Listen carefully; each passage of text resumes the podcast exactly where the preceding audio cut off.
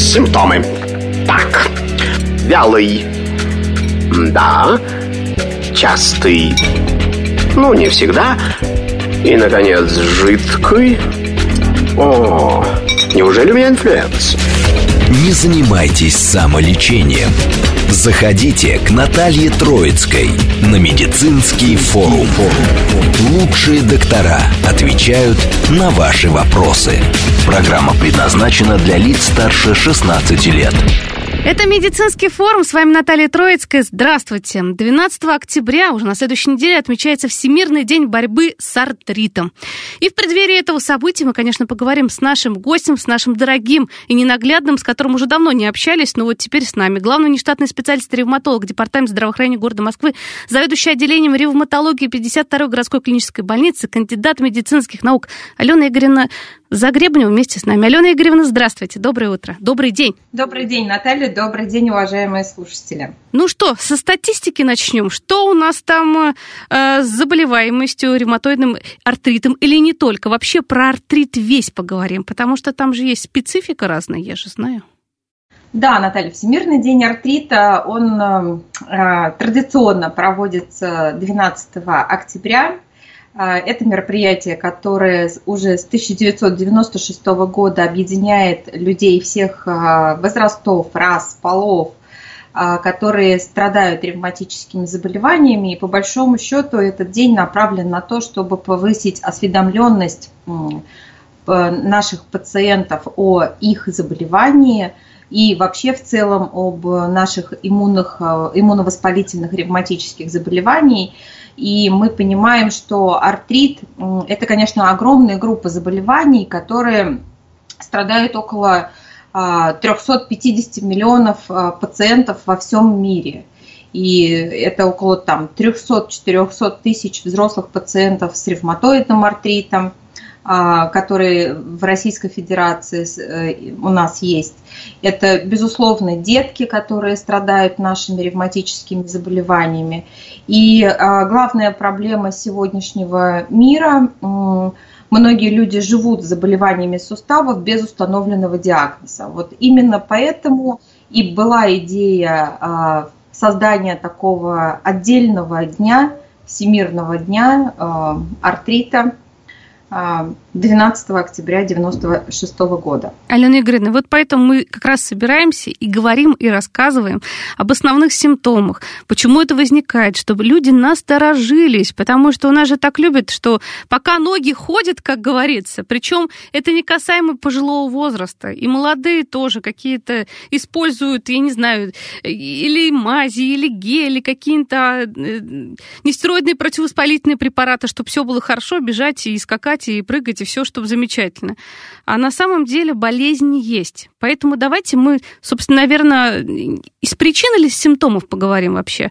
Расскажем о симптомах сначала. Или все-таки почему возникает, на что обращать внимание. Может быть, какие-то хронические заболевания приводят в том числе. Да, безусловно. У нас есть факторы риска, которые повышают вероятность развития артрита. С одной стороны, мы понимаем, что возраст – это, безусловно, фактор риска. Мы накапливаем поломки в организме, которые могут повышать риски аутоиммунных заболеваний. И есть прямая взаимосвязь: чем старше человек, тем выше риск заболевания суставов. Но здесь мы, конечно же, говорим про абсолютно разные нозологии. То есть, например, с возрастом у пациента есть гораздо большие шансы, например, накопить лишний вес, получить обменные нарушения и, например, заболеть таким нашим диагнозом, как подагра, хронический подагрический артрит.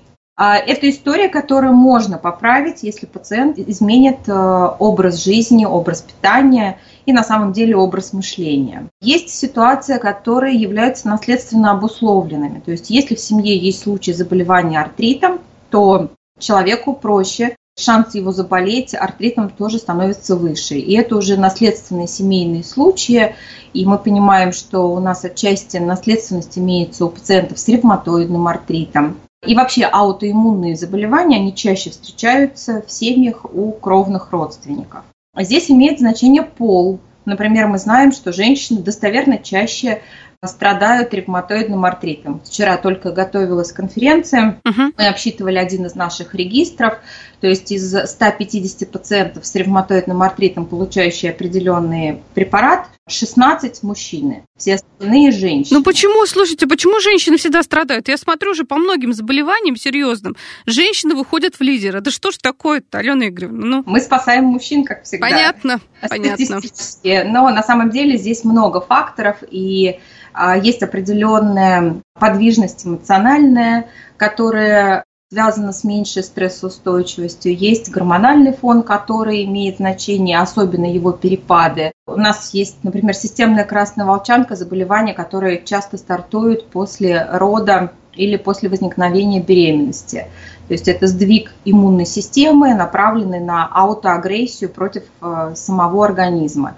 Поэтому, но это заболевание молодых. Более того, это заболевание молодых женщин репродуктивного возраста, когда у нас как раз есть возможность реализовывать себя как в социальном плане, так и в материнстве. На самом деле очень важным моментом являются еще и травматизация костно-суставной системы, и мы понимаем, что все наши великие спортсмены, которыми мы так очень гордимся, по факту в среднем возрасте являются в части случаев достаточно нездоровыми людьми, и они требуют медицинской помощи, потому что костно-суставная система была в безумной перегрузе на протяжении подросткового и юного возраста, когда, в принципе, организм человека этого не предполагает. Неблагоприятные факторы среды. Сейчас мы понимаем, что в целом у нас есть определенная напряженность в обществе с геополитической обстановкой, и мы понимаем, что вот эта тревога.ру, которая имеет место быть, она тоже, безусловно, влияет на в целом самочувствие пациента и на моменты, связанные со стрессоустойчивостью. Тревога, которая постоянно, если у человека, например, наследственный действительно фактор очень неблагоприятный, скажем так, да, бабушка и мама страдали артритом. Получается, если какой-то сильный стресс, либо хроническая тревога, депрессия, это может дебютировать состояние вот это ревматоидное, да? Какое-то. Да, конечно. Причем триггерным фактором действительно является стресс. Надо сказать, что он иногда бывает как положительный, так и отрицательный, может сыграть злую шутку. Это, безусловно, психоэмоциональное нестабильное состояние самого человека. И мы не забываем, мы живем с вами в очень интересный период пандемии COVID-19, и как раз в этиологии, в причинах развития иммуновоспалительных ревматических заболеваний вирусы имеют свое определенное значение. И мы, как ревматологи, это тоже увидели, когда на фоне после коронавирусной инфекции наши пациенты развивали дебюты суставных заболеваний, либо обостряли те заболевания, которые у них с того момента, как они заболели, были в ремиссии. Поэтому здесь все неблагоприятное, что может быть, оно потенциально может служить таким триггерным фактором. Вот, потому что многие забывают, что все равно продолжается коронавирусная инфекция, болеют многие, конечно, слава богу, в более легкой форме, но тем не менее коварный этот ковид, вот коронавирус этот коварный, потому что у меня вот у знакомых стартовали такие заболевания, вот красная волчанка, например, я в шоке, на самом деле, практически у здорового молодого человека после перенесена как раз вот эта инфекция, поэтому очень надо быть тут аккуратным. А, кстати, вот можете какой-то совет дать? Наверное, о симптомах мы сейчас, конечно, поговорим, да, но тем не менее, если перенес какую-то вот инфекцию, инфекционно-воспалительный какой-то процесс сильный был, может быть, как раз вот коронавирус, да, ковид перенес, то как диагностировать, либо, может быть, на ранней стадии как-то поймать, что действительно что-то происходит не то? Может, анализы какие-то сдавать? Как нормальный врач, я как раз больше не за то, какие действия должны быть после того, как пациент заболел. Я за профилактику. Поэтому, несмотря на то, что сейчас коронавирусная инфекция, она имеет легкое течение, мы не видим поражения легких, как это было при, например, дельта-штамме, но, тем не менее, здесь на самом деле у нашего общества сейчас появилась очень большая ответственность перед наиболее уязвленными группами населения. Это пациенты, которые страдают хроническими заболеваниями, достаточно тяжелыми. Это онкологические, онкогематологические заболевания почек, заболевания сердца. И несмотря на то, что сейчас мы, молодые, переносим коронавирусную инфекцию очень легко, как просто обычные ОРВИ, то такая группа пациентов переносит это очень тяжело. И вот здесь вот ответственность уже и каждого человека в семье перед таким родственником, и общества, мне кажется, в целом перед такими людьми. Поэтому, несмотря на то, что мы сейчас расправили крылья от режима и самоизоляции, и ношения масок и так далее, но если вы понимаете, что вы болеете, вот, и вам приходится быть в общественных местах, здесь очень важно, конечно, собственное соблюдение масочного режима, чтобы просто вы не передали эту инфекцию ребенку, для которого это будет бессимптомно, а он не принесет это потом бабушке или дедушке, который тяжело болеет. Это очень важно. Но если отвечать на ваш вопрос, то действительно мы понимаем, что мы перенесли, например, инфекцию. Что может возникнуть? Может возникнуть новые симптомы, которые вам доселе были неизвестны. Мы понимаем, что вдруг вы начали ощущать утреннюю скованность. То есть это такая тугоподвижность суставов, которая возникает непосредственно после состояния покоя, и тем более после состояния ночного сна. Может появляться боль в суставах, связанная с их перенапряжением. То есть банально открыть бутылку воды становится сложно, и прикладывание усилий и движение суставов кистей в условиях напряжения вызывает боль. Если вы начали замечать невероятную усталость, несвойственную вам, обязательно нужно померить температуру тела в вечернее время. Возможно, она будет 37,0, 37,1 и будет уже первым сигналом о том, что в организме что-то происходит не то. И если такие симптомы есть, здесь действительно не нужно надеяться на русский авось. Мы ждем таких пациентов, потому что здесь нужно выполнить банальные исследования крови, общий анализ крови, биохимический анализ крови, оценить уровень С-реактивного белка. Это маркер, который отражает воспаление в организме. И нужно сказать, что суставной синдром, который мы видим сейчас, он действительно достаточно благоприятный.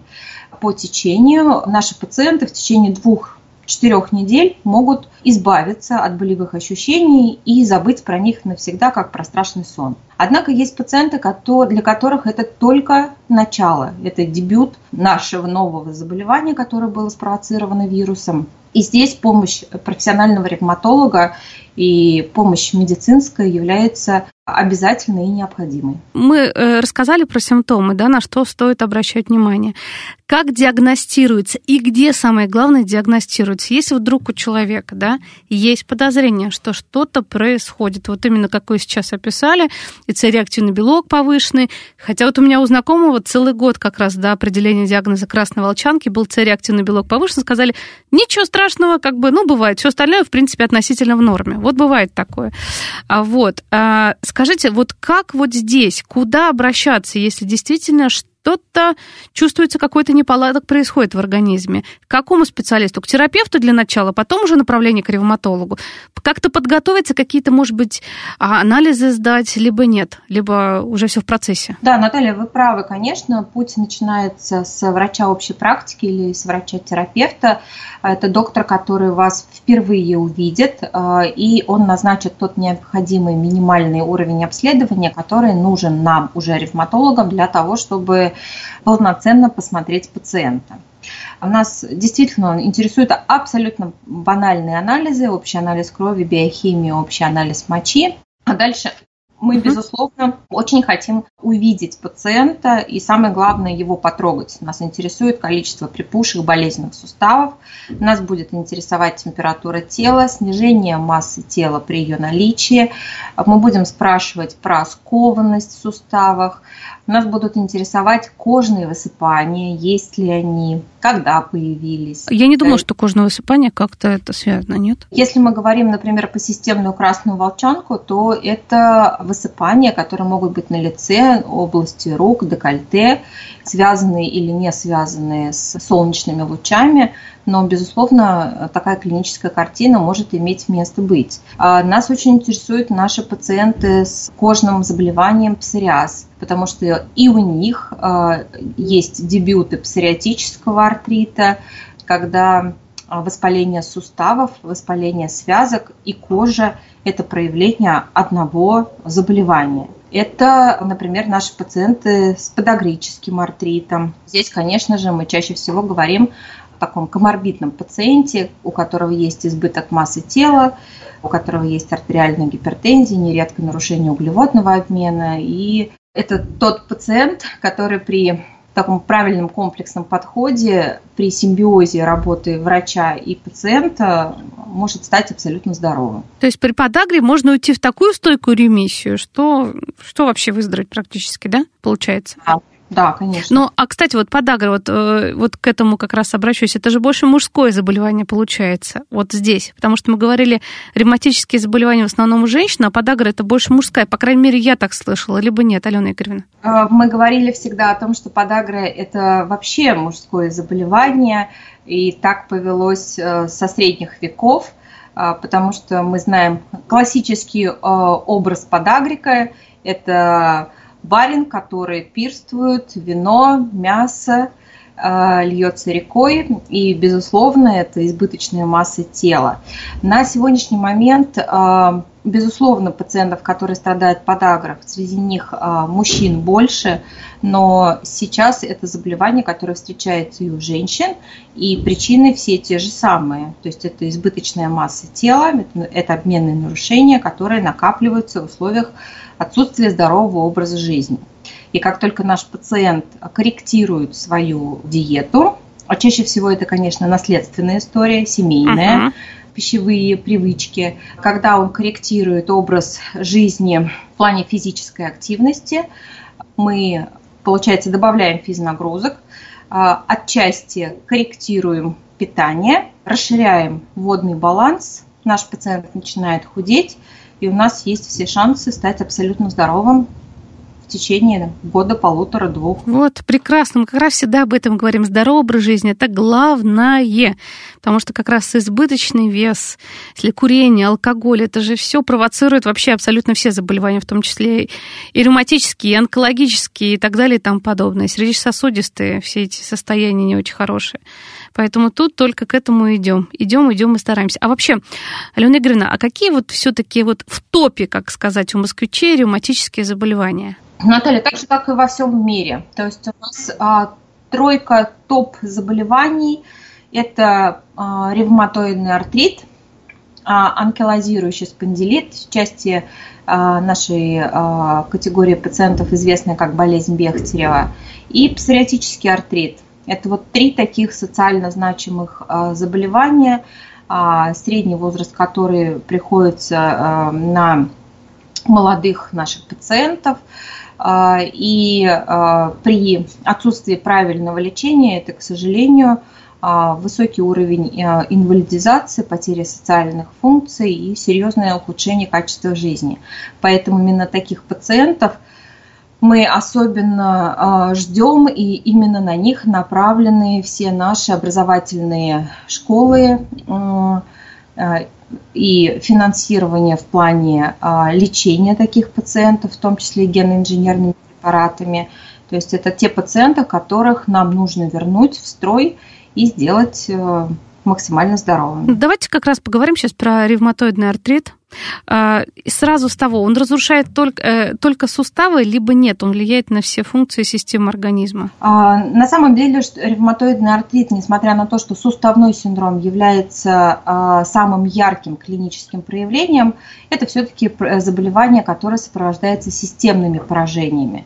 То есть здесь мы говорим про поражение почек, про поражение легких, про поражение мышц. Это вовлечение периферических нервных окончаний, но это тяжелое течение ревматоидного артрита. На сегодняшний день, мне кажется, мы очень хорошо контролируем выявляемость таких пациентов.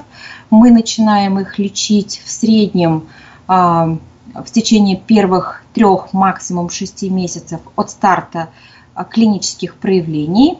И мы таких пациентов очень хорошо контролируем с помощью и стандартных, и технологичных методов лечения. Клиническими проявлениями этого заболевания, как я уже говорила, является утренняя скованность больше 30 минут, иногда достигающая нескольких часов. Это боли в суставах, суставы становятся припухшими, болезненными, это серьезно осложняет жизнь пациента. И клиническая картина такова, что этот пациент сам достаточно быстро дойдет до доктора. Здесь нужно сказать, что, конечно же, большой привет женской части населения, которая является очень сильно терпеливой. Это тот момент, когда терпение играет злую шутку. Но, тем не менее, мы на сегодняшний день диагностикой ревматоидного артрита в Москве достаточно довольны.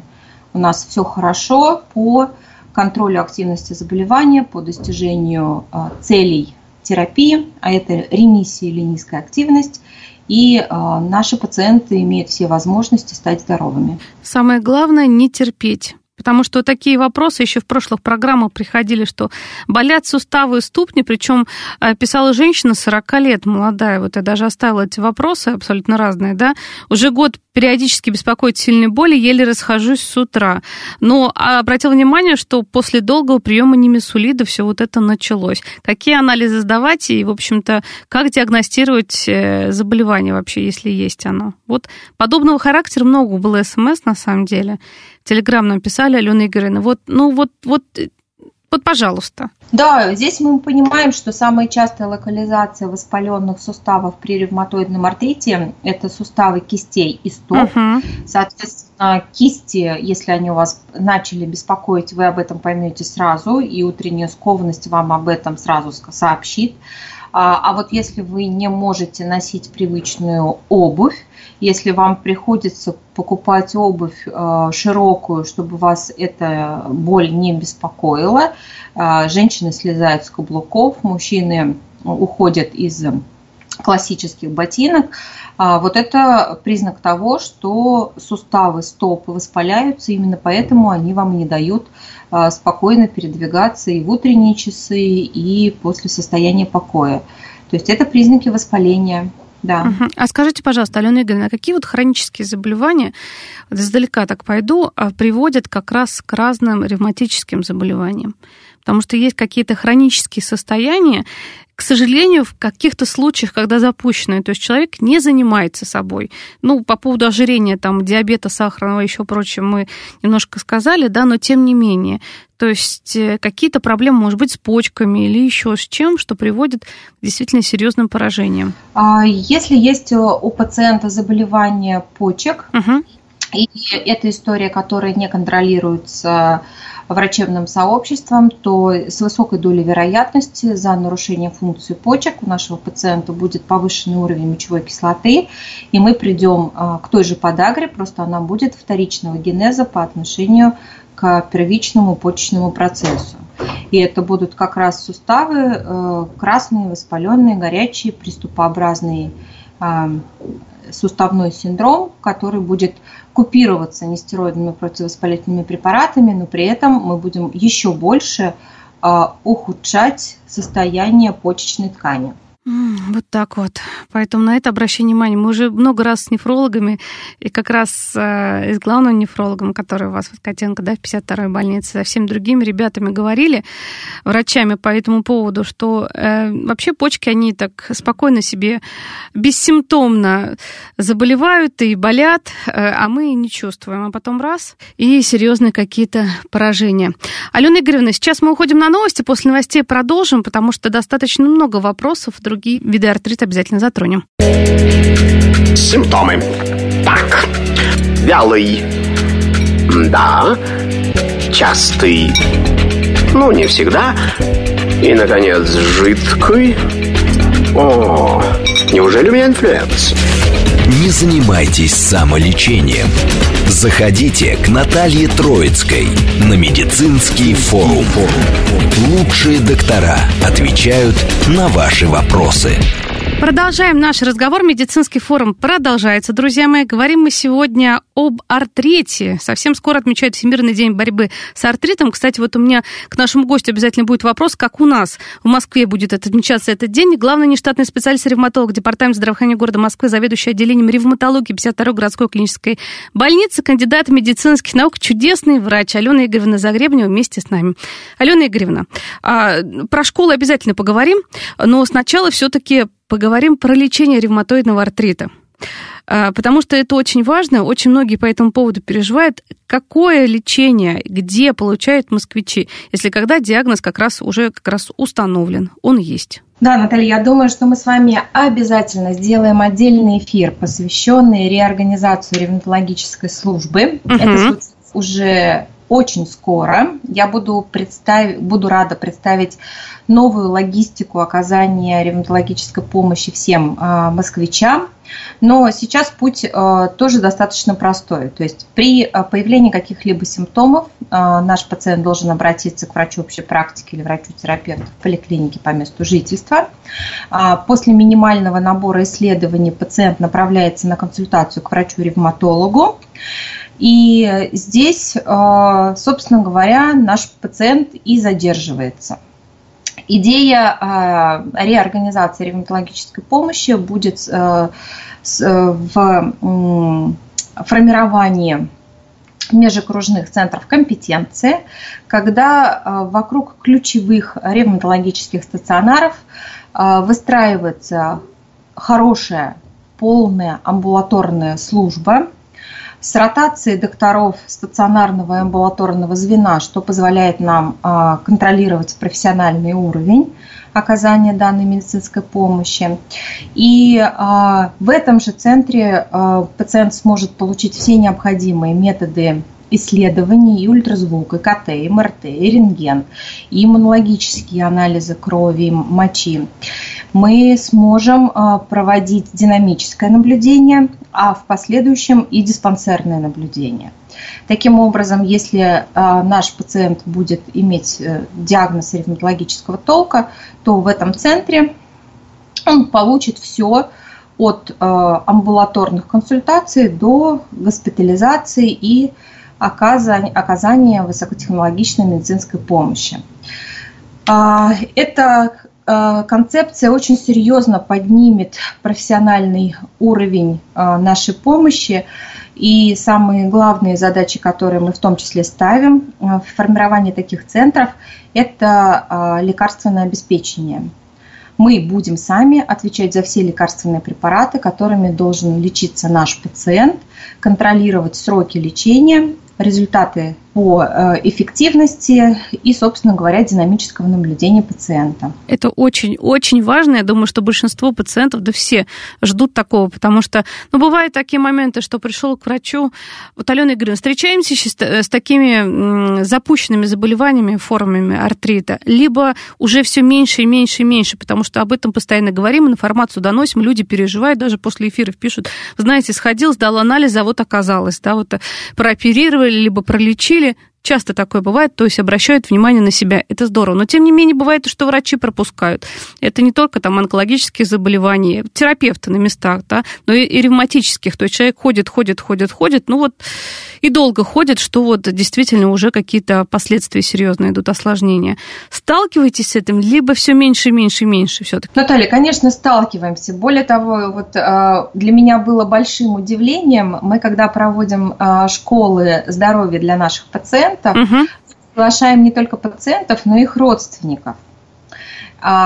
И вы знаете, к огромному нашему удивлению, родственники, которые пришли на школу здоровья, хотя и главный их посыл был послушать то, как правильно обеспечить взаимодействие в семье, образ жизни, питание для своего больного родственника, угу. Он неожиданно находит все эти симптомы у себя и автоматически становится нашим пациентом. Ого!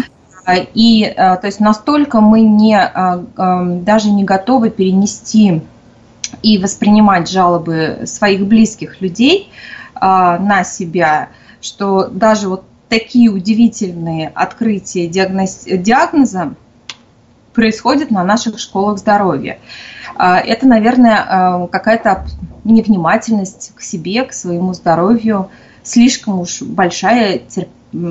Такое терпение. Любим мы терпеть, конечно, потерпеть-то, сам Бог велел. Если касается близкого человека, так если какие-то переживания и серьезные заболевания, тут с ума сойдешь. А про себя забываем. Есть такое дело. Да, и поэтому вот эти школы здоровья, они носят не только момент образовательный для наших пациентов, которые уже столкнулись со своим заболеванием, но, к сожалению или к счастью, они носят диагностическую цель по отношению к ближайшим родственникам наших пациентов.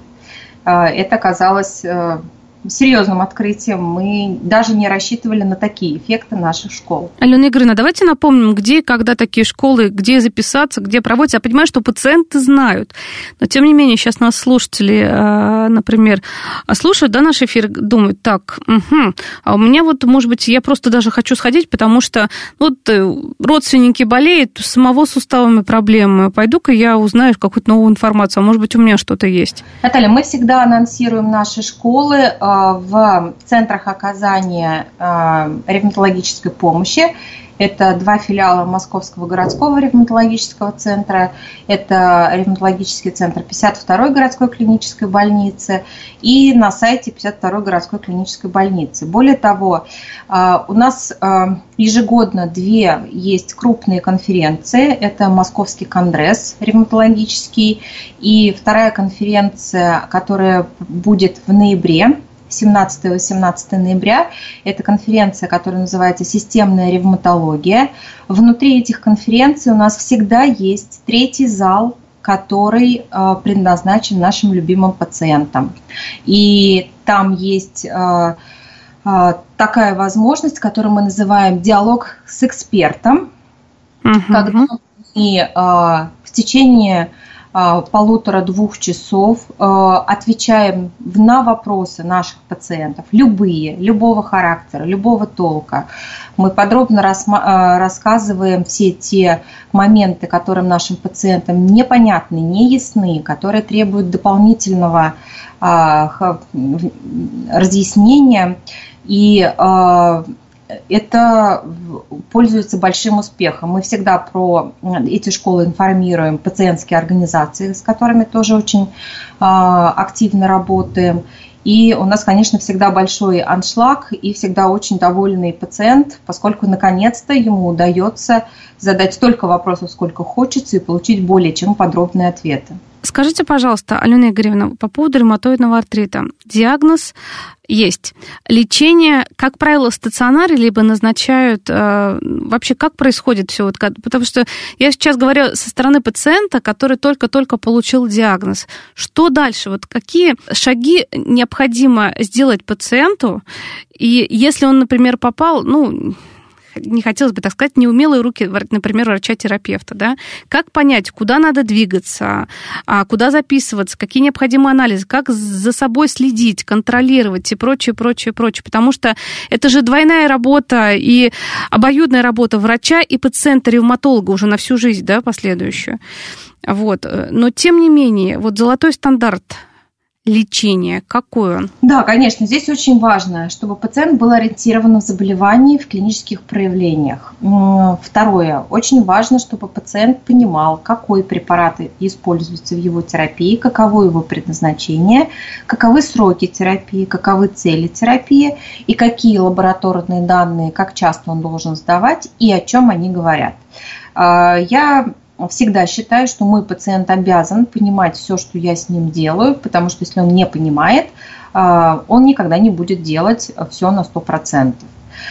Здесь очень важно сказать, что нестероидные противовоспалительные препараты, это вот Найз, Мовалис, диклофенак и многие другие препараты. Которые так любят многие. Ой, как любят. Так любят и которые так известны благодаря рекламным кампаниям, это препараты, которые не лечат ревматоидный артрит. Они всего лишь ретушируют симптомы. Это как тональный крем для... Проблемной кожи, да. Проблемной кожи. Мы, видимо, улучшаем свое самочувствие, при этом мы не лечим себя. Такая же история в отношении ревматоидного артрита, она относится и к гормонам. Гормоны, как чудо, волшебная палочка, делают вас здоровым уже завтра, по ощущениям и не делают вас здоровым от слова совсем в перспективе. Поэтому это лечебная опция, которая может быть полезна в руках грамотного ревматолога, но это должен быть короткий период, это должен быть минимальные дозы. И самое главное, если я назначаю гормоны пациенту с ревматоидным артритом, мы всегда проговариваем момент, когда мы с них уходим. И чем короче этот период, тем это лучше. А вот лечат наших пациентов такие наши любимые препараты, как метотрексат, лефлуномид, сульфасалазин, гидроксихлорохин, которые могут применяться как в монотерапии, так и в комбинации. Именно эти лекарственные препараты заботятся о будущем ваших суставов спустя и 5, и 10, и 15 лет. А вот если стандартные препараты не срабатывают, то тогда у нас есть опция. Это высокотехнологические препараты, это генно-инженерные, таргетные синтетические препараты. Да, они дорогие, но они абсолютно доступны нашим москвичам, вне зависимости от наличия группы инвалидности.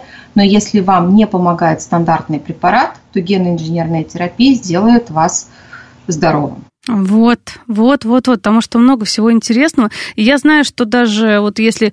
Кстати, вот как правило, помните, мы общались как раз, когда ковид бушевал, да, как правило, при ревматоидном артрите либо при псориатическом артрите человек переносил легче коронавирусную инфекцию, помните, мы говорили? Вот сейчас уже можно какое-то заключение по этому поводу сделать? Да, конечно, мы абсолютно знаем, это и российский опыт, и он абсолютно коррелирует с иностранным опытом.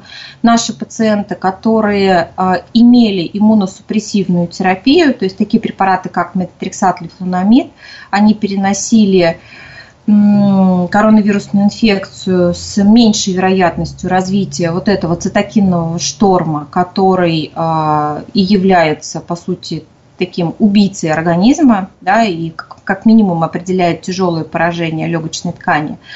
А наши пациенты, которые получали генно-инженерные биологические препараты, это пациенты, которых наши препараты защищали еще более серьезно.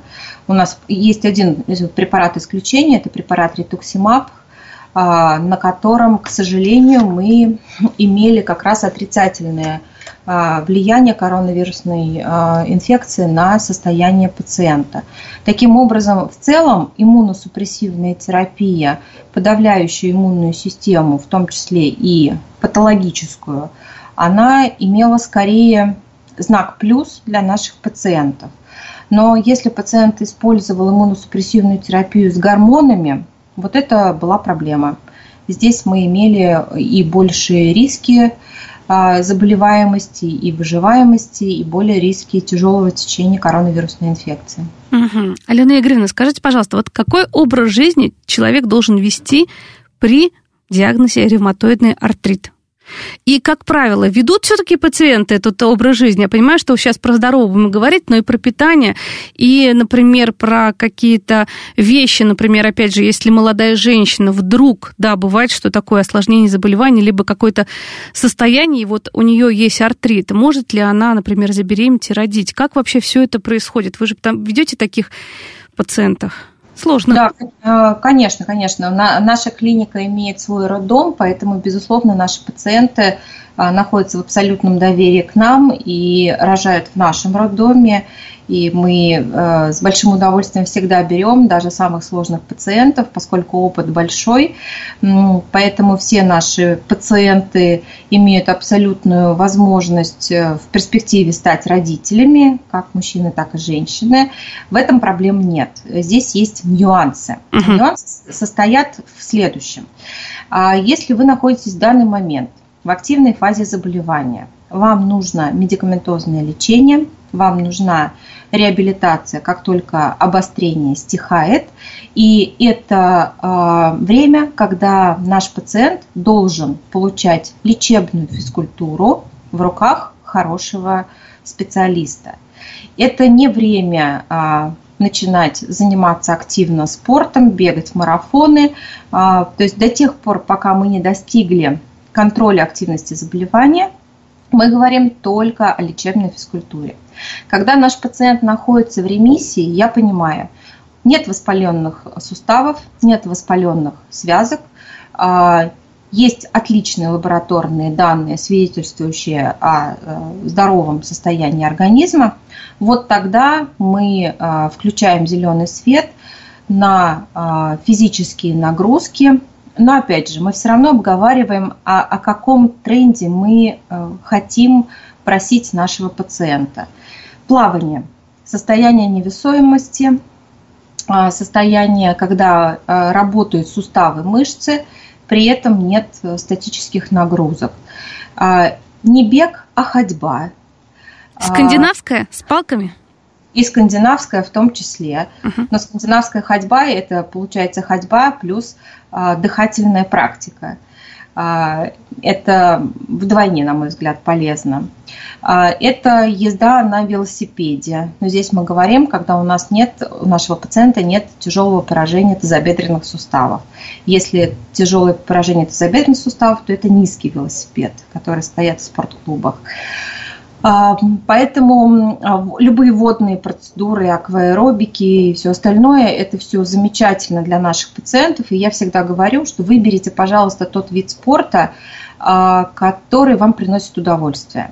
И вы тогда будете заниматься с большим положительным психоэмоциональным эффектом.